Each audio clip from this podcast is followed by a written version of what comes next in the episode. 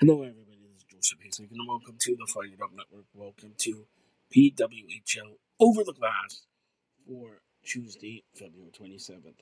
One game today, and then went into overtime, and Toronto beat Minnesota 4 to 3. Yes, 4 to 3 for Toronto. Turnbull scored her second of the year for Toronto to open up the scoring and Flanagan's second of the year for Toronto. And then the other goal scorer for Toronto was, of course, Sarah Nurse, her third of the year.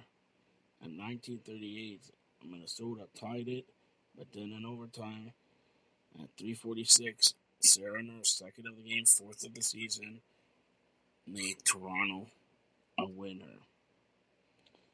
Toronto beats New York 4 to 3 in overtime tomorrow. New York takes on Ottawa.